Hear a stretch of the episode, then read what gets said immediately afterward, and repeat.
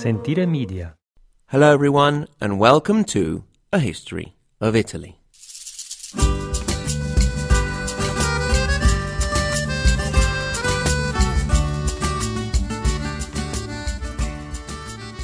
Episode 13 A Look at the Catholic Church.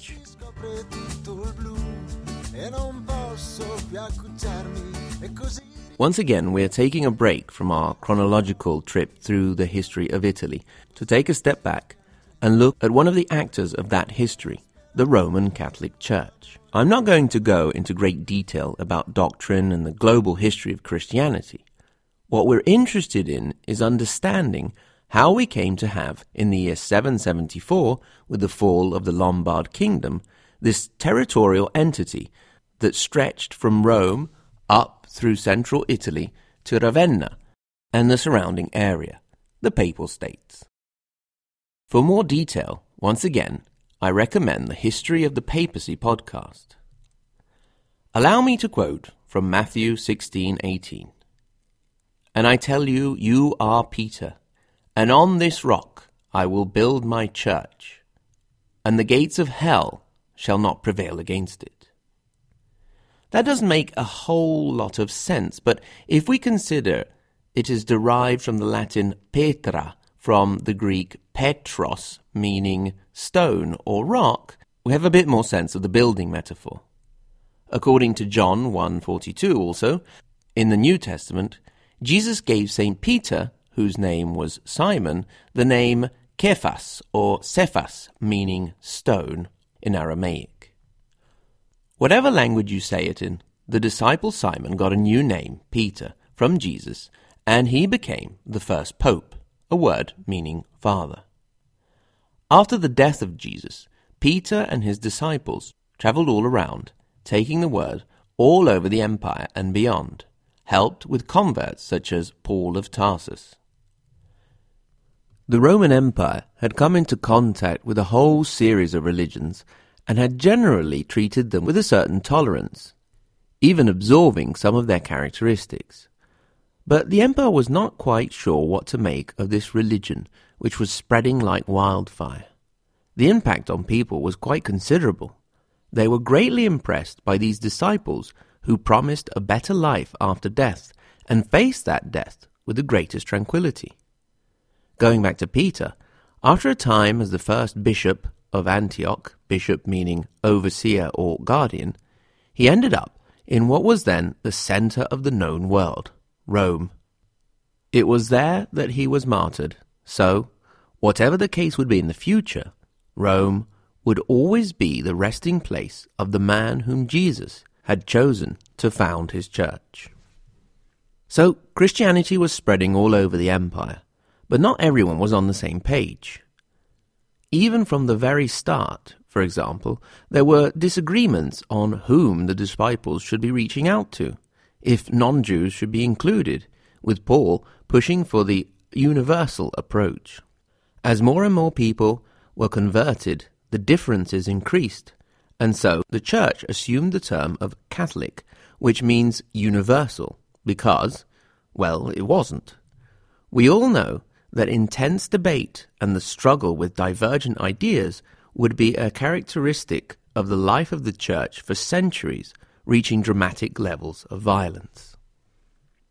Speaking of violence, that is mostly what the early Church met with from the Empire, with increasing persecution, culminating in that of Diocletian in 303. This was the most severe persecution of Christians by a Roman emperor, but it was also the last. Not long after that, it was the pinnacle of the empire himself to apparently become a Christian when the Emperor Constantine converted. Now, the whole debate about the sincerity of the conversion and the reasons behind it have been the object of in depth study and debate, which we won't go into here. In any case, we know very well that he convened the First Ecumenical Council at Nicaea in 325. This dealt with various topics that were being debated in the Christian community. Arianism is one, for example, which we've spoken about. Also, since this is Easter week, Happy Easter to everyone, by the way. It was at this council that the official calculation for the date of Easter was decided. Anyway, here we had an emperor who was getting involved in the organization of the church, which showed that there was at the time no single leader of the church in opposition to the non religious power. The situation went from good to better when, in 391, Emperor Theodosius made Christianity the religion of state. At this time, there was still not a universal head of the church. There were, however, certain sees which had greater importance over other areas. These in particular were Rome, Alexandria, and Antioch, for example. Now that we've been around all that big, scary empire, let me get back into the little comfortable peninsula of Italy. That feels a lot better. So, here we are in the 4th century. A crumbling empire surrounds us. The civil authorities are losing control, and guess who's there to step in? That's right, it was the church authorities. This control was adding to that already derived from the land and possessions, and these were also increasing. This was principally due to donations, particularly the donatio pro anima, the donations for the soul. Here's the deal.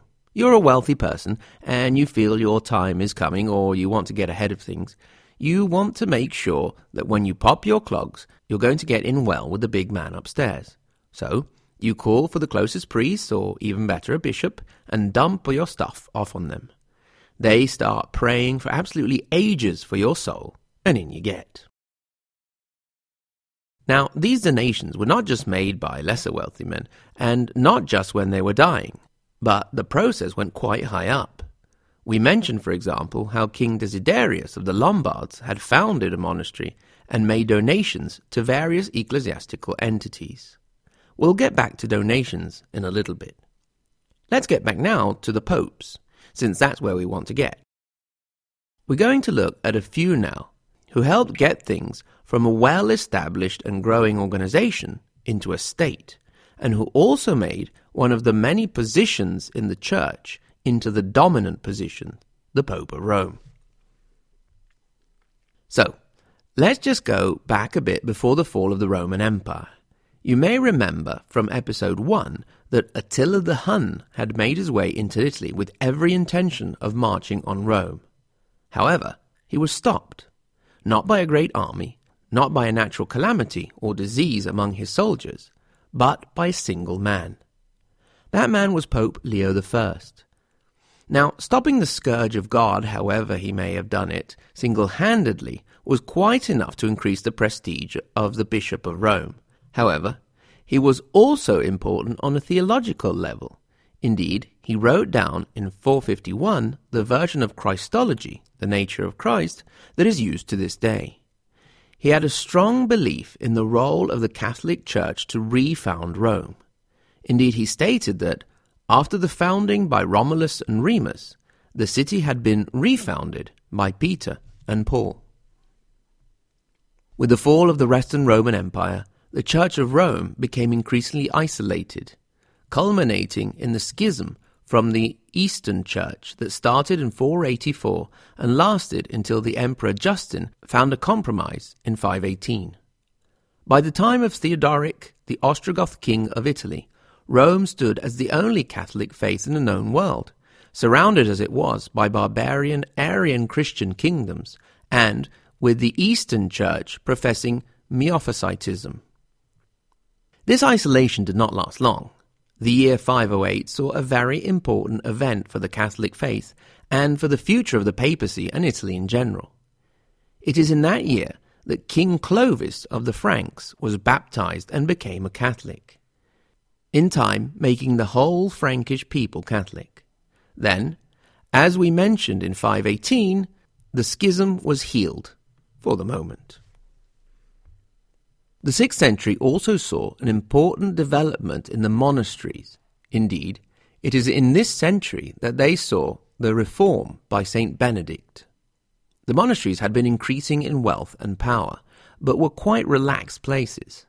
Benedict fought against the corruption that was spreading, setting out the severe rules of his order. From that time and through to the arrival of the Carolingians, the monasteries continue to develop greatly, and perhaps most importantly, increasing their monopoly on culture as the last of the civil classic culture had died out with the barbarian domination in Europe. At the end of the 6th century, and precisely in 590, we have another important papacy of Pope Gregory the Great.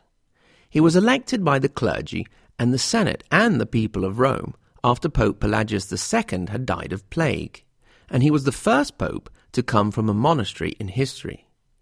It was he who sent St. Augustine to convert the ex Roman province of Britannia. He was no pushover, showing that he could be a player, a player in international politics by resisting the attempts by the Patriarch of Byzantium, who wished to declare that seat as universal. However, he was not all power and politics.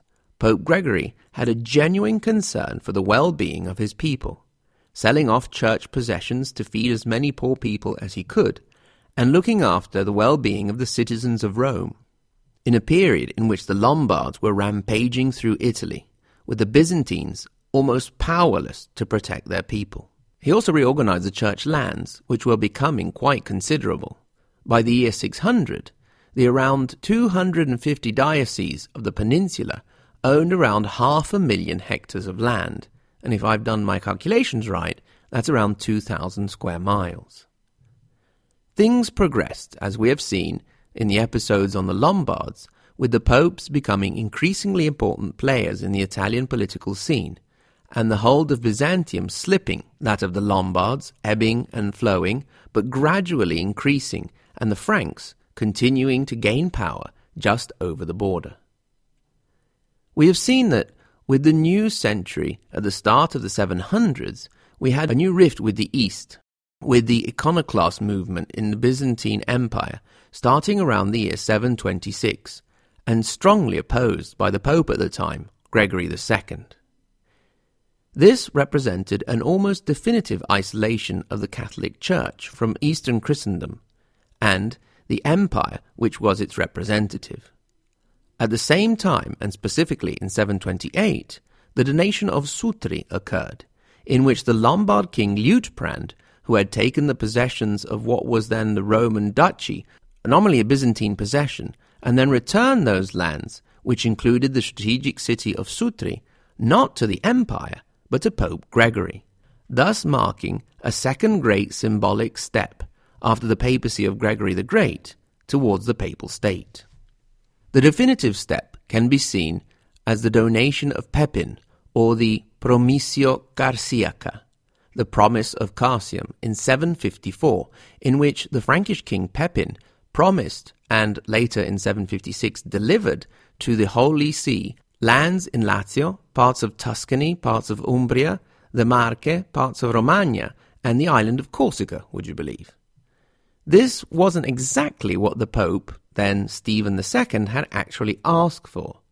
But it was just enough for a starters. Now, I say that it, it wasn't all of what the Pope had asked for, but on what basis was he asking to begin with? Well, that was where the donation of Constantine came into play. As Stephen II made his way up to meet Pepin to convince the king to help the Pope by intervening against the incumbent threat of Lombard invasion under King Aistulf, he carried with him a document. This document held proof of a very important donation that the Emperor Constantine had made to the Pope at the time. Just a reminder, this takes us back to the start of the 4th century AD. The then Pope, Sylvester I.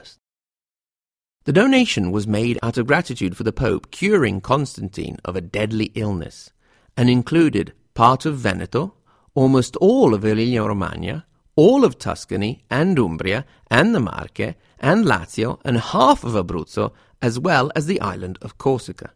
Quite a bit more than what they actually ended up with. There was just one little problem. It was a big fake.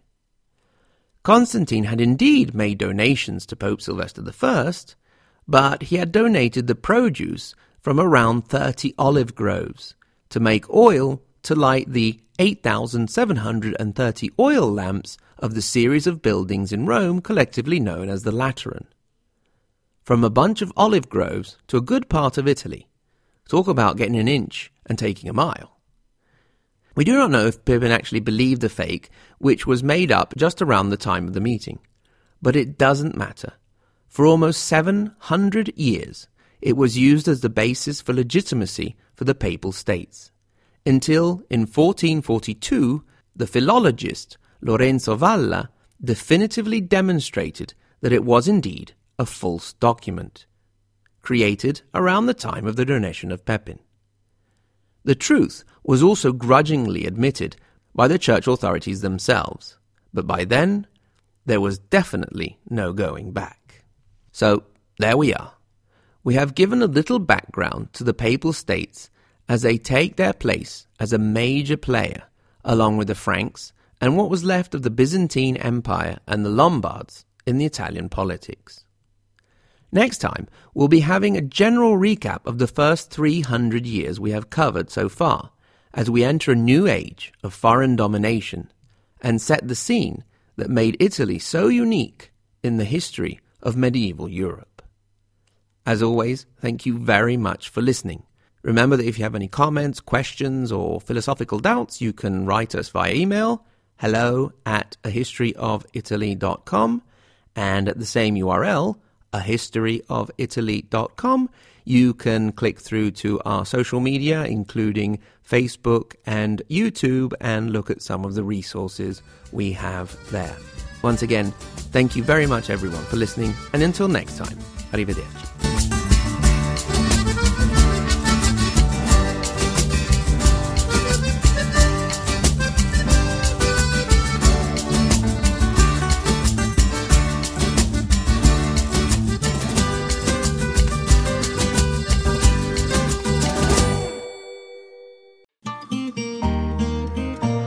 Sentire Media. Hey, podcast producers and show hosts. Do you want to join a podcast network that celebrates all things Italian? At Sentire Media, we understand the allure of Italy and its unique culture. Our devoted team of hosts and producers are all driven by their shared passion for Italy and we work tirelessly to create the best lifestyle podcasts and content that will whisk you away to the very heart of Italy. With us, you can savor the mouth-watering flavors, get lost in the stories from the past, break down the cultural barriers, and truly immerse yourself in the vibrant traditions of this intoxicating country. If you have a great podcast idea or are already in production and would like to join Sentire Media, head over to sentiremedia.com. That's S E N T I R E media.com and find out how to submit your show.